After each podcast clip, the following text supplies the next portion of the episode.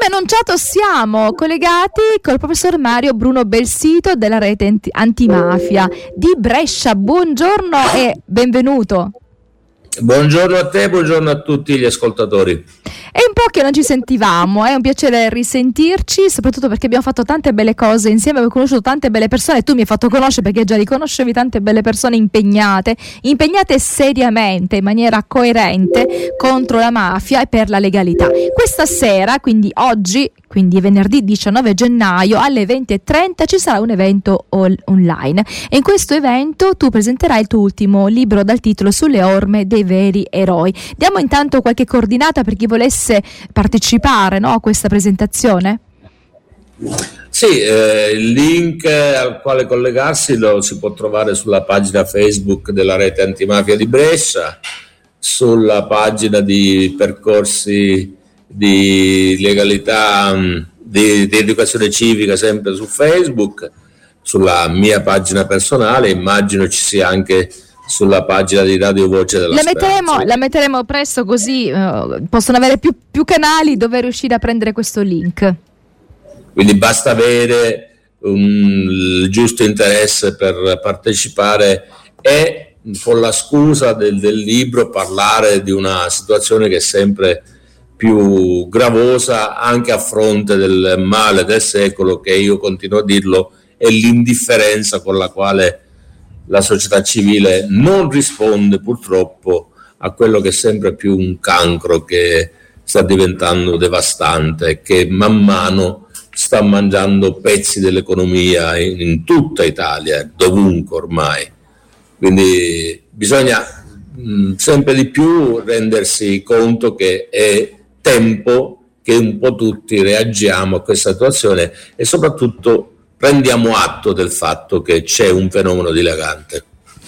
Eh, Mario, tu da, da anni eh, fai percorsi di educazione civica, no, con i tuoi alunni e, e quindi cerchi di portare una educazione civica che sia eh, molto viva, quindi non qualcosa che è solo sui libri da leggere ma da vivere. Quindi tu hai organizzato viaggi, hai portato i tuoi ragazzi dopo un percorso fatto in maniera teorica eh, in aula, poi invece li hai portati proprio sulle strade, li hai portati, li hai portati ne, nelle città eh, a far conoscere, a far conoscere quanti Eh, ancora no? sono impegnati eh, contro la mafia, quanti purtroppo non ci sono più ma, ma hanno dato il loro massimo contributo. Quindi mh, cerchi sempre di uscire fuori da quella che è la teoria per far vivere eh, ai ragazzi veramente il, um, quelli che sono poi le, le, quelli che sono i dialoghi che fate insieme.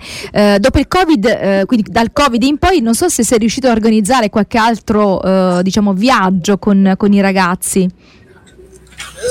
Allora, il Covid chiaramente ci ha bloccato molto, ma ho comunque coordinato eh, per eh, alcune, alcuni istituti del nord e continuo a farlo anche quest'anno. Si scenderà, io come sai eh, il nove maggio sono a Cinisi, così come il diciannove luglio sono a Palermo, perché il ricordo e la commemorazione delle vittime di mafia è, come dire, anche presenza, testimonianza, è esempio per chi come me è un educatore.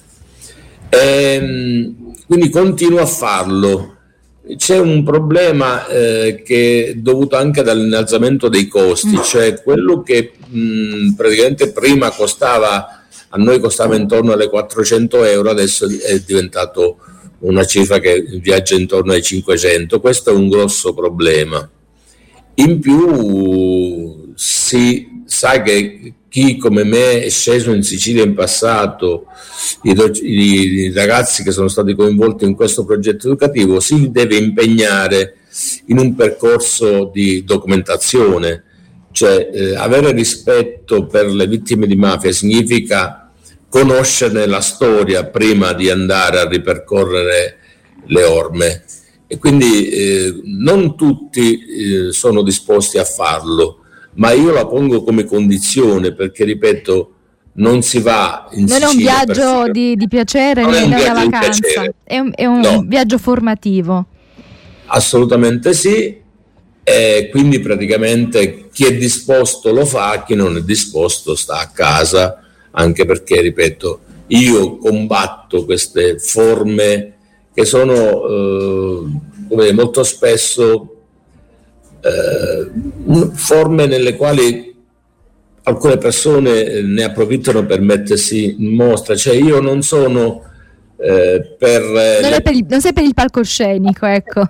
Bravissima, bravissima, ci siamo capiti. Eh, a me piace l'antimafia dei fatti, quella che, che l'operaio di turno mette in campo perché in qualche maniera sente davvero Eh, come dire che c'è qual- qualcosa da costruire, da fare, e non l'antimafia di facciata fatta di parate nelle quali praticamente ci sono, c'è il miscuglio, ecco, tra legalità e illegalità, tra mafia e Stato, cioè, c'è di tutto, ecco, in queste parate. Sì, diciamo che mi piacciono poco le manifestazioni istituzionali e molto più quelle dettate dal cuore, che vanno davvero a fare eh, a raccogliere testimonianze e a formare le coscienze di, di tanti giovani che possono, a differenza della mia generazione, tu sei molto più giovane, insomma, fare qualcosa di, di, di, di davvero utile. La mia generazione, lo dico sempre, lo ripeto, ha fallito eh, perché c'è un degrado morale che è frutto anche del fatto che noi non abbiamo fatto appieno quello che dovevamo fare. Ecco, non siamo stati dei bravi eh, maestri o comunque no, no, della, eh, dei mentori, no? Dei mentori per, per, per le nuove me. generazioni. Io so che quando fate questi, quando hai fatto questi viaggi, quindi i ragazzi hanno conosciuto eh, la storia, i familiari delle vittime, hanno conosciuto magistrati, alcuni di questi ragazzi alla fine hanno anche trovato lo scopo della loro vita, quindi cosa volevano fare, quindi intraprendere una carriera anziché un'altra, proprio perché hanno sentito eh, che la lotta alla mafia era una lotta a cui anche loro potevano dare il loro contributo. Guarda, la soddisfazione più grande per chi come me ci crede profondamente è aver visto ragazzi piangere quando uscivano eh, da, da Brancaccio, dalla chiesetta di Brancaccio, dopo aver conosciuto eh, meglio la, la, la figura di Padre Pino Puglisi, oppure eh, uscire dalla tomba nella quale sono sepolti i resti del corpo di Peppino, ma soprattutto ho quattro ex alunni che stanno facendo giurisprudenza, che stanno ormai finendo per poi provare a fare la, il concorso in magistratura, eh, che dopo aver ascoltato il dottor Di Matteo nell'aula bunker del carcere del Luciaddone hanno avuto come... come una visione della vita più chiara. Hanno trovato lo scopo, hanno trovato lo scopo. Ci ascoltiamo eh, Mario, un brano, I cento passi, e torniamo fra poco. Un brano più bello non potevi trovare. Nato nella terra dei vestri e degli aranci, tra Cinisi e Palermo parlava la sua radio, negli occhi si leggeva la voglia di cambiare, la voglia di giustizia che lo portò a lottare. Aveva un cognome ingombrante e rispettato, di certo in quell'ambiente da lui poco onorato.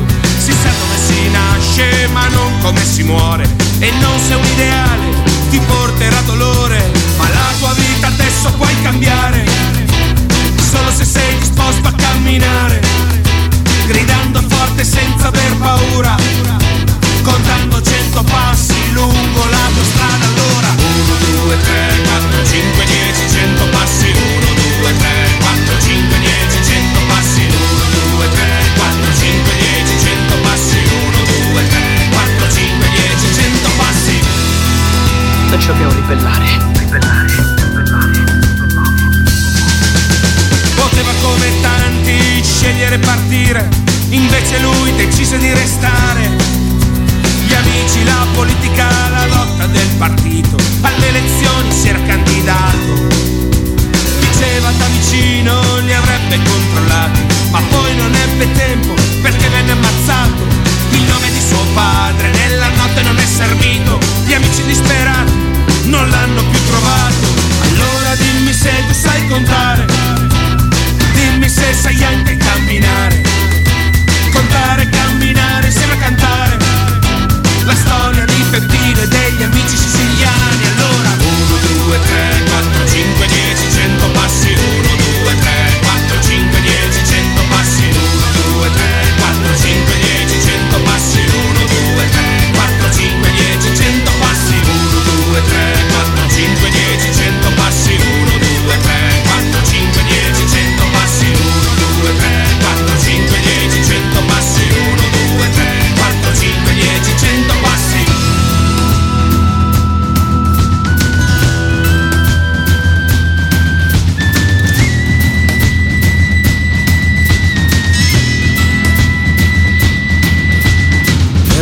parte buia dello Stato italiano, quella del nove maggio settantotto, la notte di via Caetano, del corpo di Aldomoro, l'alba dei funerali di uno Stato.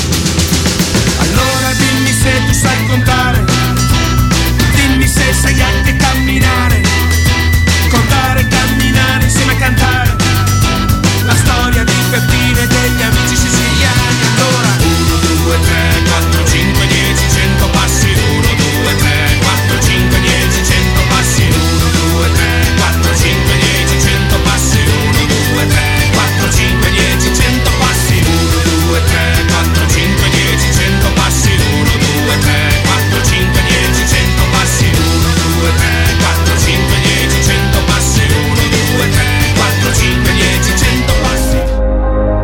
cento passi, i cento passi ci ricorda, ecco, un film, la colonna sonora di un film ci ricorda una, ci ricorda una storia, ci racconta veramente che possiamo fare dei passi. E nel tuo discorso, Mario, mh, tu facevi notare come l'indifferenza, no? È la malattia del, del nostro secolo, la rassegnazione, non volersi impegnare e magari trovare una scusa che gratifica, no? la, la coscienza, eh, ma tanto non si può far nulla, tanto... Eh, le cose ormai sono, sono così, quindi bisogna lasciare che la corrente ci porti via. In realtà non, non è una verità, perché nell'unione, in questa rete che tu hai voluto creare, perché rete, no? Una rete che riesce a raggiungere, che si unisce.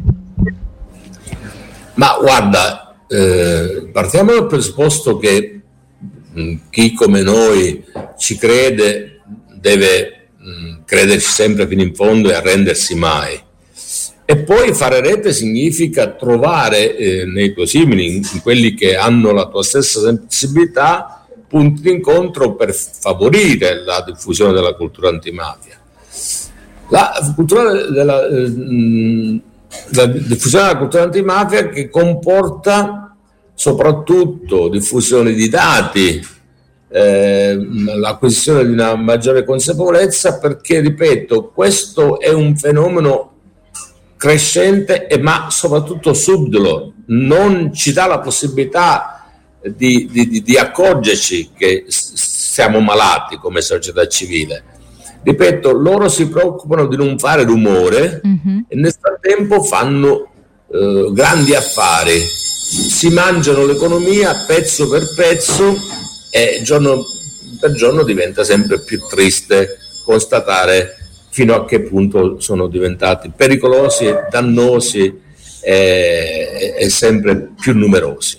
Allora, Mario, abbiamo sentito la campanella, no? Perché tu sei in classe, quindi sei al lavoro. Eh, salutiamo e ringraziamo il preside, no? Che ti ha dato la possibilità di poter nell'area sì. di lavoro condividere eh, questo appuntamento di questa sera. E sappiamo che ci sono i ragazzi della tua classe che stanno seguendo, quindi li salutiamo e li abbracciamo. E cosa possiamo dire? Seguite la coerenza del professore, perché seguite eh, perché quando si vede che ciò che si dice, no? Poi è anche quello che si fa. Ecco, quello, quello è il migliore insegnamento. Assolutamente sì. Il mio insegnamento. Eh, per quanto riguarda i tuoi ragazzi, sono una prima, mi dicevi, tu ti trovi ora in una classe prima, quindi mh, li conosci da poco, no? Eh, sono alcuni mesi che avete iniziato. Come, come vanno? Quali sono i dialoghi che avete fatto di recente con loro?